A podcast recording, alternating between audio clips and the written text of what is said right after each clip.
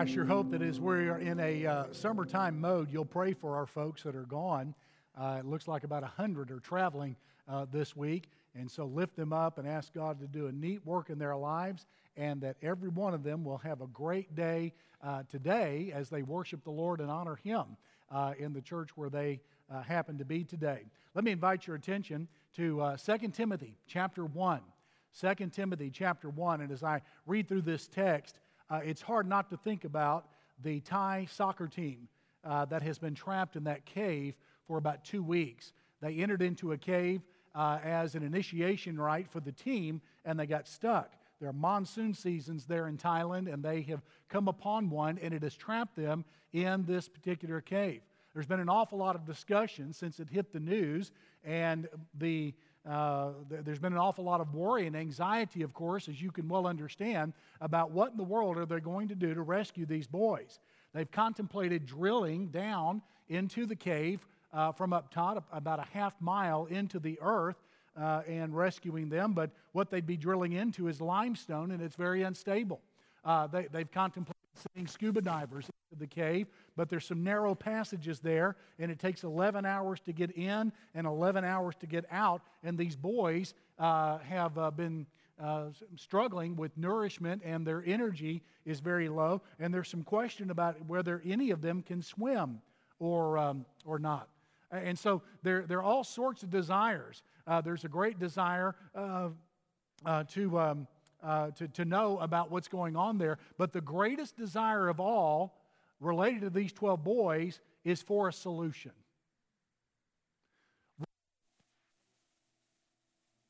Parents want a solution as well, and boys want a solution. Ladies and gentlemen, as we look into 2 Timothy chapter 1, we find a similar circumstance that is actually far more dire than anything this happens to be facing. And that is the human is caught and trapped in its own sin, in a judgment, in a guilty status of its own making. And humans, for um, centuries, have tried a variety of solutions to fix the problems addressed here in the text. But the has been thoroughly inadequate in addressing uh, primarily three problems. Uh, one, failure. What do you do with a conscience that is racked by guilt and is traumatized by its own failure? What do you do about poor memories and the uh, horrifying memories of personal failure? But, but then there's also fear. What do you do about fear? That's the anticipation that something ominous is on the horizon and coming to meet us, and it stirs fearful emotions. And then other side of the grave. None of the world religions and none of the secular philosophies have been able to adequately answer any of these questions until Jesus came. Christ and Christ alone is adequate and sufficient and more than abundant and more than capable of addressing every one of these issues, and he does so with his eternal gospel. And Paul will address that, but the heart of, his, of the passage is found in verses 9 through 11. And he talks here that he's not ashamed of this gospel, uh, and uh, he suffers for it according to the power of God. And then he describes God beginning in verse 9. He said, He has saved us and called us with a holy calling, not according to our works, but according to his own purpose and grace, which was given to us in Christ Jesus before time began. But now has been revealed by the appearing of our Savior Jesus Christ, who has abolished death and brought life and immortality to light through the gospel to which I, in the church as well, was appointed a preacher, an apostle, and a teacher of the Gentiles. There are several stages of gospel development found here in the text. The first one is in verse 9, where you find in verse 9 um, grace in eternity past. That means before you and I ever showed up on the scene, before there ever was a heaven and an earth, God determined to give those who believe grace in Jesus Christ. Now, is that not a remarkable thing? Is that not the most remarkable thing you have ever heard? Before you and I could ever work a religious work, God already decided He would give us grace. That means that His grace does not come as a result of our works or our performance. In fact, he stated that here in the text. Uh, his grace comes out of his own goodness. It's kind of like Dennis the Menace and Joey. They were leaving Mrs. Wilson's house one day, and Joey was stunned at all the cookies Dennis was, Dennis was carrying home. And Dennis explained uh, to Joey, Joey, Mrs. Wilson is, does not give us cookies because we're good. He, she gives us cookies because she is good. And, and that's what we can say about God. God, before we ever showed up and were able to work a religious work or any kind of uh, uh, uh, kind deed, determined He would give us grace. That, that's an eternity past before anything began. And then in verse 10, we have an open view of the gospel. He said, It has now been revealed by the appearing of our Savior, Jesus Christ. When Jesus Christ came, everything changed. When Jesus came, He made this gospel of grace clear commissioned apostles to communicate it to the world, and has perpetuated that through his church down through the centuries. He didn't keep it to himself. And then in verse 9, he summoned us personally. He's called us with a holy calling. He's called us with a sincere calling. He's called us with the calling where he knows everything about us and calls us anyway. He personally confronts us with great care and compassion and power and brings us to himself. And then in verse 10, he punished death. It says there in the uh, text, he is now, it's now been revealed by the appearing of our Savior Jesus Christ, who's abolished death. Jesus has taken the sting out of death. The power of death is gone. And so no one who knows Christ has any business being intimidated by death. But that's not all. He continues to go. And he says, uh, He has revealed life and immortality. He's brought life and immortality to light through the gospel. In other words, the way to have immortality and to have a life beyond the grave has been brought to light in Jesus Christ uh, in what he has done. And then verse 11, to which I was appointed a preacher, an apostle, and teacher of the Gentiles. And so it's been transmitted to the world. And so, what Paul does here is that he bookends the gospel of Christ that happened in history with truth about eternity. In eternity past, he determined to give us grace, and that sees us home for eternity future. Every bit of it.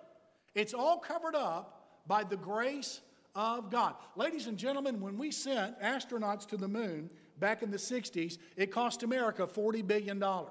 It'll cost much more to send them to Mars, but we can get a sinner to heaven for free by the grace of God. Is that not good news? Hey, and there's no other way to get there because we, we don't come with anything that earns merit from God. There's just not enough there on, on the part of any of us. This is the gospel of Christ that brings about solutions to the greatest challenges that humans face. And it never fails. And that's what the apostle's talking about here. Well, what challenges are we talking about that Christ's gospel provides for? Well, the first is this Christ's gospel provides comfort for your failures. Comfort for your failures. Now, who in the world has never experienced the sting of failure? Who is it has never felt the barbed wire of failure come across your stomach? That's how painful failure happens to be. Who has not experienced some kind of failure? failure in a personal decision, uh, failure vocationally, failure in relationships, failure everywhere. Just about every week, there's something that confronts us with failure, and it's a miserable, miserable experience. Well, there is a solution to that. One who had been a terrible failure and didn't know it uh, expounds on it beginning in uh, verse 1 all the way down to verse number 5. Now, if you'll turn a couple pages back to 1 Timothy chapter 1, verses 12 and 13, you'll find something about the Apostle Paul when he gets real humble about what he had been before he met Jesus Christ. Chapter 1, verse 12 says, I thank Christ Jesus our Lord, who has enabled me because he counted me faithful, putting me into the ministry, although I was formerly a blasphemer a persecutor, and an insolent man. Towards God, I was a blasphemer. Towards his church, with whom he identified, I was a persecutor. And internally, I was an insolent man, a very aggressive and angry person that took it out on others. And he did this justified in his mind by his own faith and his own religion. Well, look what he says of himself beginning in verse 1. What a marvelous and wonderful change has been wrought here by chapter 1, verse 1 of 2 Timothy. He calls himself an apostle of Jesus Christ by the will of God. Earlier, his supervisors had sent him to Damascus. Now, Jesus is sending him into the world with the good news. Uh, then, he does it according to the will of God. Earlier, he was opposed to the will of God, thinking he was fulfilling it. So he was terribly deceived. And now he's actually doing the will of God and is perpetuating the good news of Jesus Christ. And then he does it according to the promise of life in Christ Jesus. Beforehand, he had done it according to his understanding of the law, but now he has life in Christ Jesus. This is the change that came upon the Apostle Paul. Now he goes on and talks about Timothy and the change that came upon him. Timothy, if you'll read Acts chapter 16, had a Christian mother who was a Jew. But his father was a pagan Greek. And look what Paul says, something meaningful in verse number two. He said to Timothy, a beloved son. Now, some of you know all about that. You had parents that didn't know the Lord, or one did not, and someone came and shared the good news with you, and you came to Christ, and someone in your church became a spiritual parent to you. You became a son or you became a daughter in the Lord because of their work with you. And they filled that role for you. This is what Paul did for Timothy because his own dad was not available. And he says, Grace, mercy, and peace from God the Father and Christ Jesus our Lord. And then he goes on to describe Timothy's faith. It, it's something that stirred his heart uh, to where it resulted in uh, tears. And, and then in verse 5, he said, I call to remembrance the genuine faith that is in you. What a grand statement to make about Timothy. He's got genuine faith, and it's very, very clear that that is what he has because Paul can actually see it. Who in the world has, do you know that knows Christ in such a way that you can say with certainty, enough certainty to record it in the New Testament, that they have genuine faith? Well, that's the kind of faith that Timothy had in Christ. And it first dwelt in his grandmother Lois and his mother Eunice. Now, that's a remarkable thing. Timothy was probably 14, 15 years old when he was converted and went with Paul. He's a middle school boy and listening to his grandmother and mother. And he's persuaded that it was in him also. So, this is what you have with Paul and with Timothy. They have a radical change of identity before Jesus Christ. Do you know that when you come to Jesus Christ, your identity radically changes? You're no longer a guilty sinner. Well, we continue to sin, don't misunderstand me.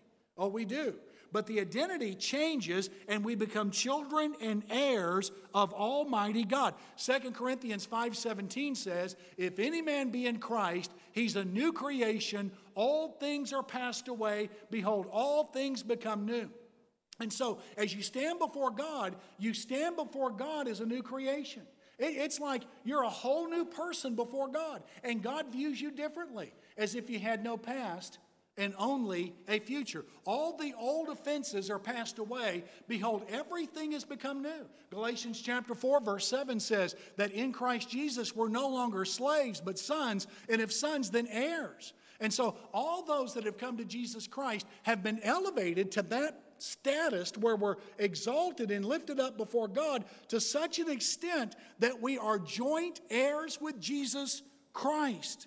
And so there's comfort here in our failures. Listen, the moment you come to Jesus Christ, your failures are a bigger problem for you than they are God. God eliminates them all. He does so in such a fashion, it's as if they were never there. And so they're a bigger problem for you than they are for God. The moment you come to Him and give yourself to Him in Jesus Christ. In other words, God knows every one of the skeletons in your closet, and He loves you anyway. And that will never, ever change. Ladies and gentlemen, that solves 10 million problems for the human soul.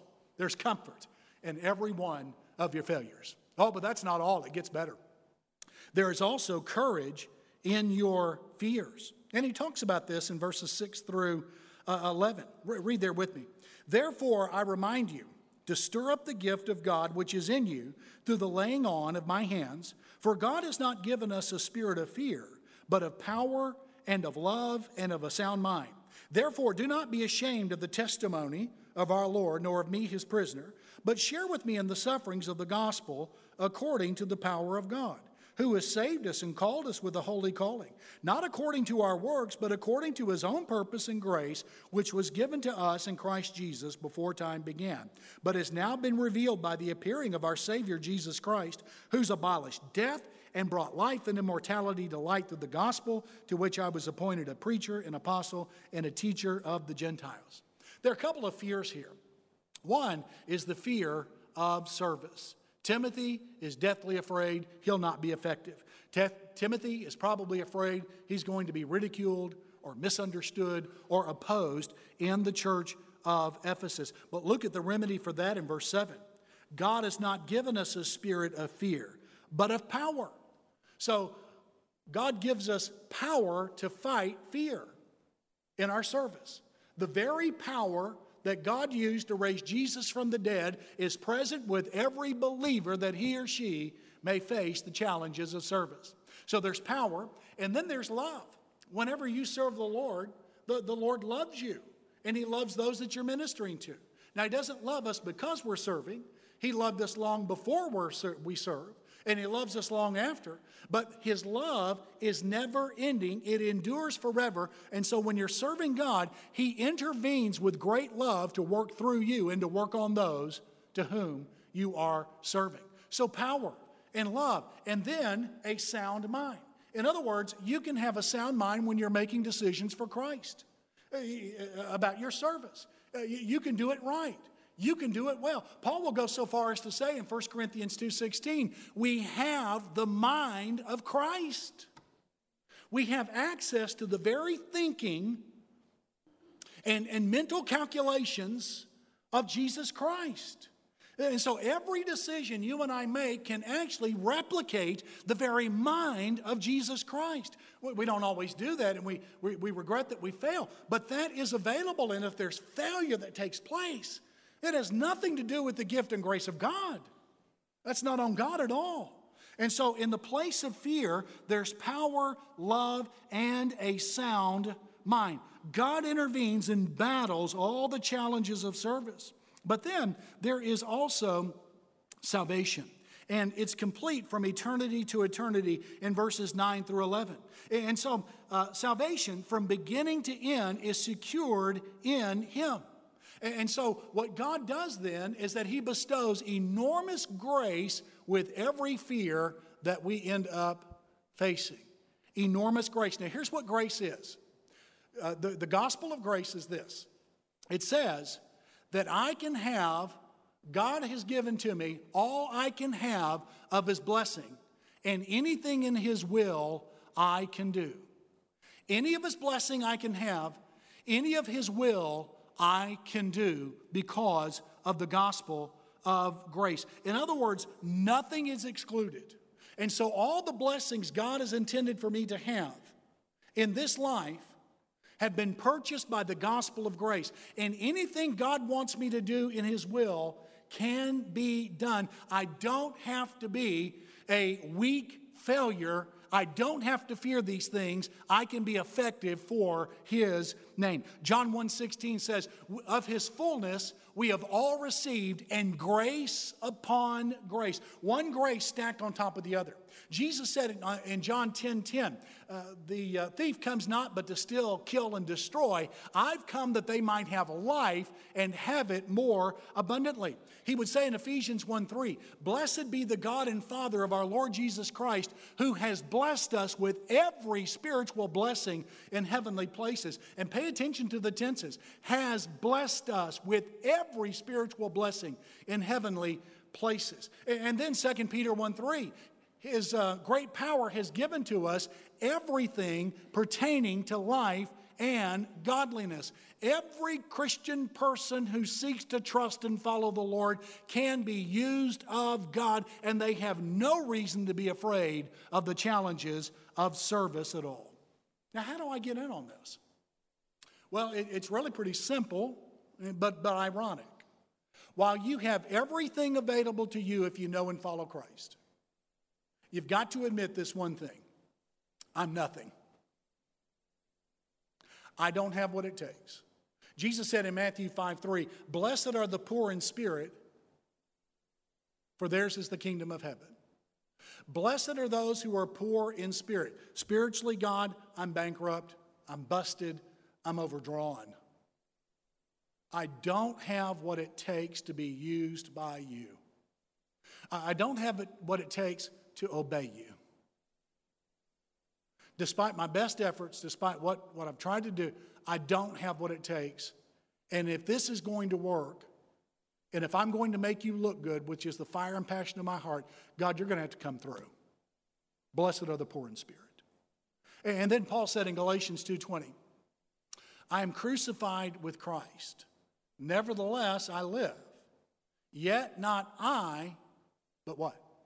But Christ lives in me. And the life I now live, I live by faith in the Son of God who loved me and gave himself for me. Listen, what God expects of you, he expects of the Jesus Christ who is in you. And so every bit of service, every bit of suffering, every bit of sacrifice that God calls for and commands in his word is something he expects of the Jesus Christ that lives in those who know him. Hey, folks, there's no reason to be afraid. We can have courage in our fears, comfort in our failures, and then the last section of chapter 1 teaches us that Christ's gospel provides confidence in your future. John Stott remarks that most of us are, uh, we hate to admit it, but probably more sensitive to public opinion and pressure than what we would like to admit. He tells of the story when the um, famous uh, folk and pop singer Paul Simon came by to visit with him. He found out that he could, and he came by to visit with John Stott. Uh, and uh, sat down and spoke with him, and soon in the conversation began to complain about all the Christians, the high profile Christians uh, he knew that he didn't like. And he called their names, and after a little while, Stott interrupted him. He said, Well, really, to be honest with you, I'm more interested in what you think of Jesus Christ. That's a great statement for someone complaining about Christians and the condition of the church. I, I, I really am more interested to know what you think of Jesus Christ. Stott was courageous at that point. He was confident in communicating the gospel and turning the conversation immediately to Jesus Christ. He does that in verses 12 through 18. And essentially, he says, frankly, when it comes to the gospel of Christ, the natural outflow of that is to take a risk. Now, from God's perspective, it's really not risky at all. But from an ordinary human perspective, it can appear to be a great big risk. And that's how I would summarize verses 12 through 18.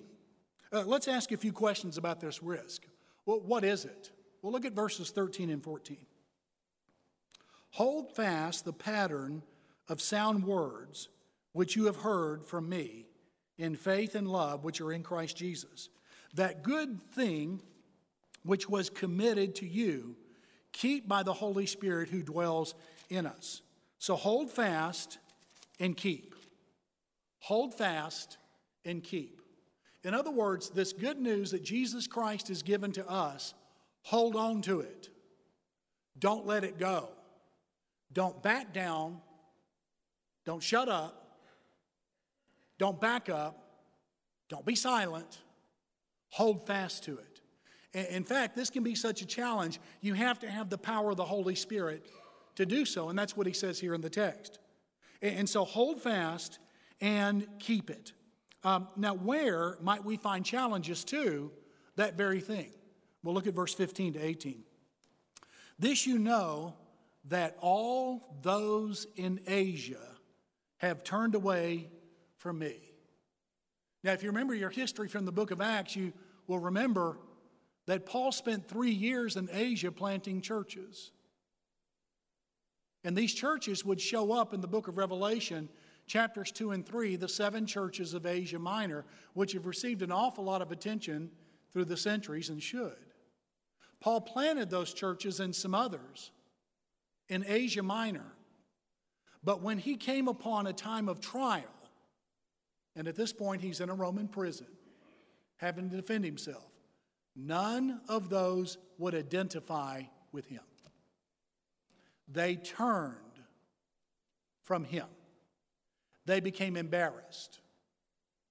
Well, you know, Paul, he's taking this a bit too seriously.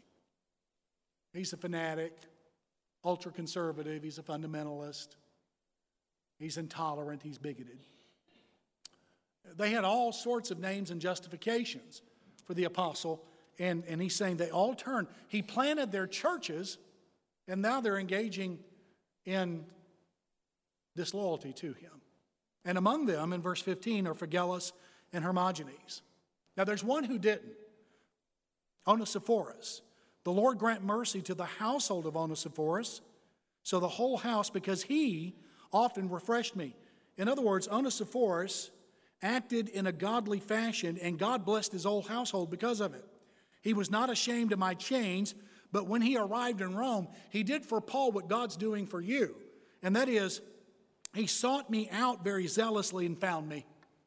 And that's what the Lord's doing with you now. Onesiphorus did it for Paul. Instead of being ashamed, he was zealous and publicly identified himself with the Apostle Paul. So here we find that there is some risk. Uh, it involves holding fast and keeping faithful to the word that God has delivered. Uh, we find challenges uh, among the faithless and the faithful. The faithless because they turn, the faithful because they're taking a risk too.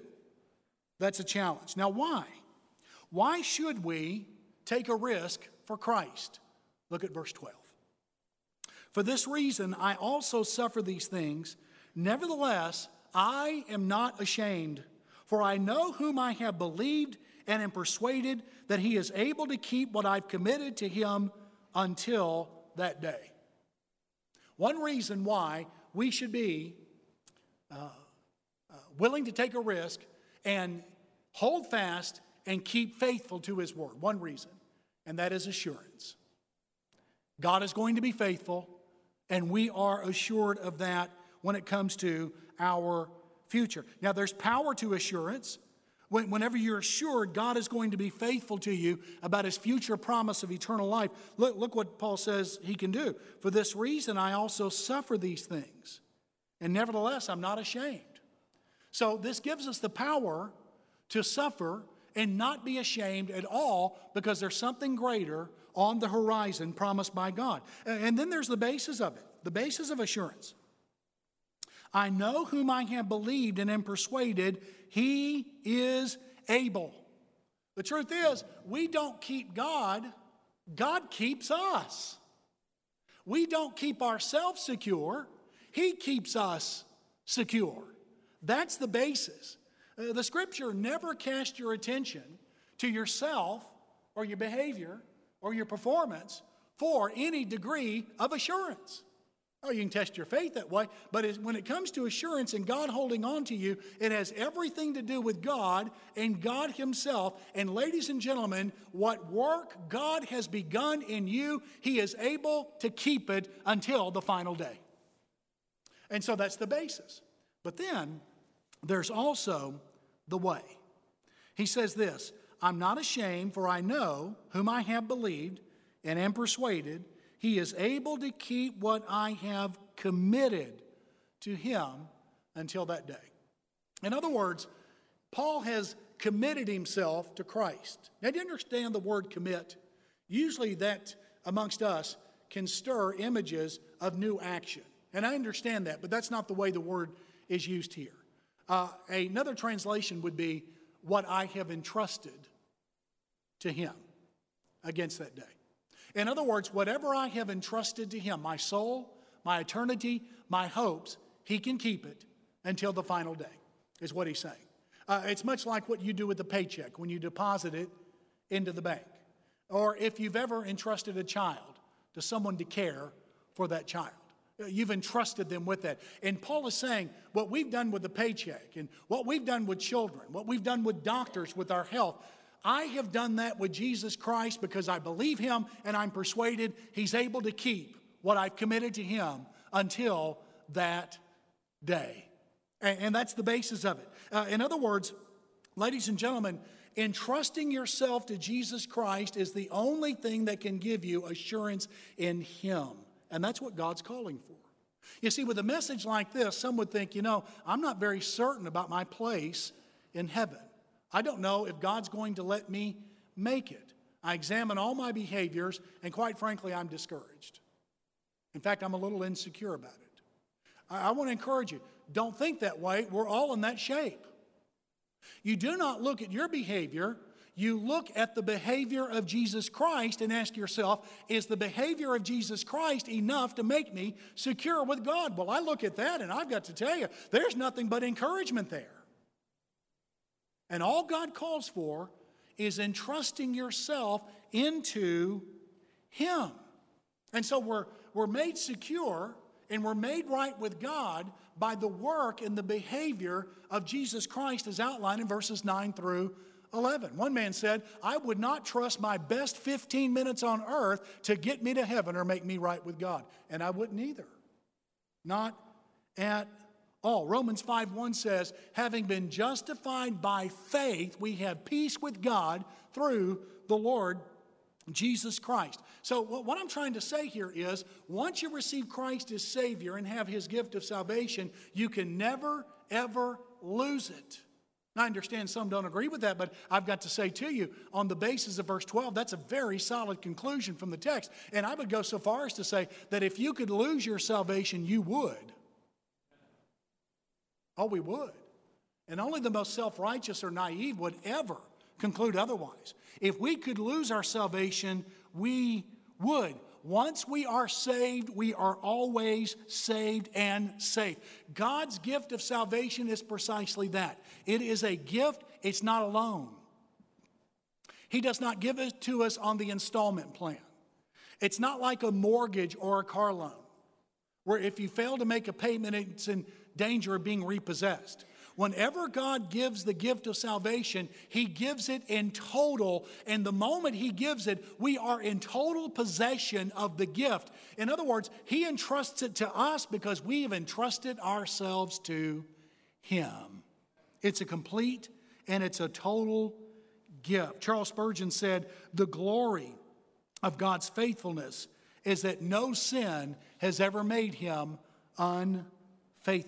So listen to me. You can risk everything on earth because there's no longer any risk in heaven before God. You can risk things with humans because now in Jesus Christ, there's no longer any risk with God. God has completely eliminated the risk and made the future confident, and that makes all the difference in the world when it comes to our service. Back in the 30s, I believe 1937, when the Golden Gate Bridge was being constructed, they early on had a problem with workers falling off to their death. In fact, uh, they lost 23 uh, workers uh, to death uh, falling off the Golden Gate Bridge until they placed a net under it. And after they did, uh, 10 more fell, but they fell into the net and were safe. But because they had a net, these workers were 25% faster and more productive in their work. They had security and they did their work quicker and they were far more productive. And the same is true for the people of God. You can risk on Jesus Christ because he can make you eternally secure in him. And so, listen, the biggest step and the biggest hurdle you will usually face in making things right with God is this stop looking to yourself and trusting yourself, and start trusting Him. If it were all up to you, you'll never make it. God has made it all up to Jesus, and the moment you place faith in Him, God transfers all of that to your account. And that's the biggest challenge you'll have. Or, or in biblical language, repent and believe. Stop looking to yourself. Stop trusting yourself. Stop trying to change on your own. Stop trying to make eternity safe on your own. Stop turning over leaves. You need a whole new tree. Stop it and start trusting the death and resurrection of Christ and his good favor with the Father and He'll let you get on, in on it the moment that you do. Uh, Jesus came preaching, repent and believe the gospel. The scripture promises, whoever calls on the name of the Lord shall be saved, and therein is found the eternal security. And I want us to pray about it then.